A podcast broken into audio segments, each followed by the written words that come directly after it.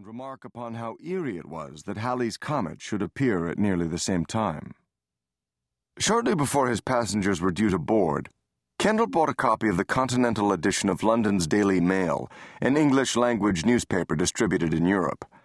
The edition was full of fresh detail about the North London cellar murder and the escalating search for two suspects, a doctor and his lover.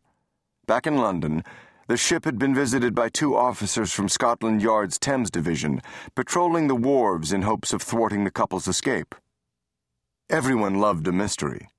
Kendall knew at once that this would be the mainstay of conversation throughout the voyage not aircraft or dead kings or haunted country houses, but murder at its most loathsome. The question at the fore where were the fugitive lovers now? The Montrose eased from the wharf amid the usual squall of white handkerchiefs and began making its way down the River Scheldt toward the North Sea. Stewards helped passengers find the ship's library and its dining room and lounges known as saloons. Despite the modest proportions of the Montrose, its second class travelers felt as pampered as they would have felt on the Lusitania. The stewards and stewardesses brought blankets and books to passengers and took orders for tea, Belgian cocoa, and scotch, and carried pads and envelopes upon which passengers could write messages for transmission via the Marconi room. Kendall made it a point to stroll the deck several times a day looking for untidy uniforms, tarnished fittings, and other problems, and trying always to greet passengers by name, a good memory being another attribute necessary for the captain of a liner. Three hours into the voyage, Kendall saw two of his passengers lingering by a lifeboat.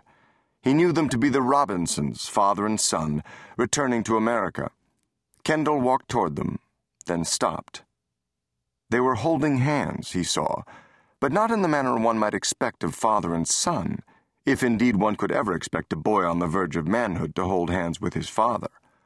The boy squeezed the man's hand with an intensity that suggested a deeper intimacy. It struck Kendall as strange and unnatural. He paused a moment, then continued walking until he came abreast of the two. He stopped and wished them a pleasant morning. As he did so, he took careful note of their appearance. He smiled, wished them a fine voyage, and moved on. He said nothing about the passengers to his officers or crew, but as a precaution ordered the stewards to gather up every newspaper on the ship and lock them away. He kept a revolver in his cabin for the worst kinds of emergencies. Now he placed it in his pocket. I did not do anything further that day or take any steps because I wanted before raising an alarm to make sure I was making no mistake. Within 24 hours, Captain Kendall would discover that his ship had become the most famous vessel afloat, and that he himself had become the subject of breakfast conversation from Broadway in New York to Piccadilly in London. He had stepped into the intersection of two wildly disparate stories, whose collision on his ship in this time, the end of the Edwardian era, would exert influence on the world for the century to come. In the ardently held view of one camp, the story had its rightful beginning on the night of June 4th, 1894, at 21 Albemarle Street, London, the address of the Royal Institution. Though one of Britain's most august scientific bodies, it occupied a building of modest proportion, only three floors. The false columns affixed to its facade were an afterthought, meant to impart a little grandeur. It housed a lecture hall, a laboratory, living quarters, and a bar where members could gather to discuss the latest scientific advances. Inside the hall, a physicist of great renown readied himself to deliver the evening's presentation. He hoped to startle his audience, certainly, but otherwise he had no inkling that this lecture would prove the most important of his life and a source of conflict for decades to come. His name was Oliver Lodge, and really the outcome was his own fault, another manifestation of what even he acknowledged to be a fundamental flaw in how he approached his work. In the moments remaining before his talk, he made one last check of an array of electrical apparatus positioned on a demonstration table, some of it familiar, most unlike anything seen before in this hall. Lodge was a professor of physics at the new University College of Liverpool, where his laboratory was housed in a space that once had been the padded cell of a lunatic asylum. He had come of age during a time when scientists began to coax from the mists a host of previously invisible phenomena, particularly in the realm of electricity and magnetism. The Royal Institution became for Lodge a sort of sacred place, he wrote, where pure science was enthroned to be worshipped for its own sake. He believed the finest science was theoretical science, and he scorned what he and other like minded scientists called practitioners, the new heathens, inventors and engineers and tinkerers who eschewed theoretical research for blind experimentation and whose motive was commercial gain. As his career advanced, Lodge too was asked to deliver the institution's lectures, the Friday evening discourses, and he reveled in the opportunity to put nature's secrets on display. When a scientific breakthrough occurred, Lodge tried to be first to bring it to public notice, a pattern he had begun as early as 1877 when he acquired one of the first phonographs and brought it to England for a public demonstration. But his infatuation with the new had a corollary effect a vulnerability to distraction. He exhibited a lofty dilettantism that late in life he acknowledged had been a fatal flaw.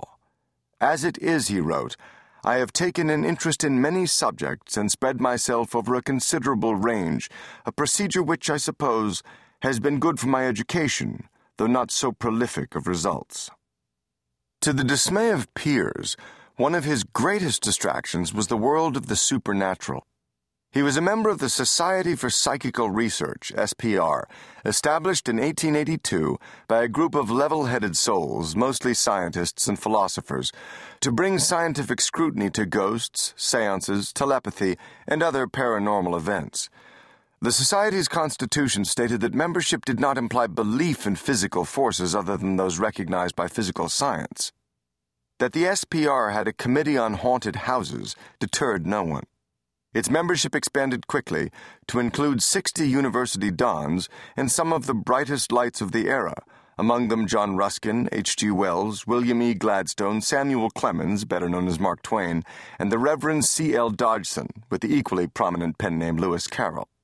The roster also listed William James, a pioneer in psychology, who by the summer of 1894 had been named the Society's president. It was Lodge's inquisitiveness, not a belief in ghosts, that first drove him to become a member of the SPR. The occult was for him just one more invisible realm worthy of exploration, the outermost province of the emerging science of psychology. The unveiling during Lodge's life of so many hitherto unimagined physical phenomena, among them Heinrich Hertz's discovery of electromagnetic waves, suggested to him that the world of the mind must harbor secrets of its own. The fact that waves could travel through the ether seemed to confirm the existence of another plane of reality.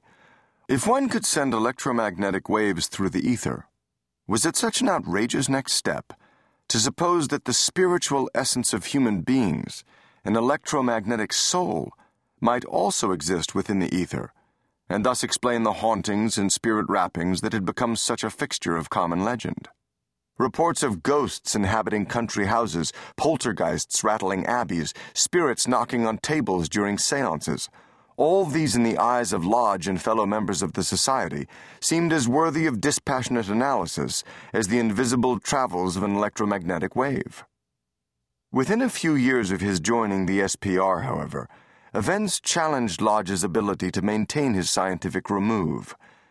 In Boston, William James began hearing from his own family about a certain Mrs. Piper, Leonora Piper, a medium who was gaining notoriety for possessing strange powers.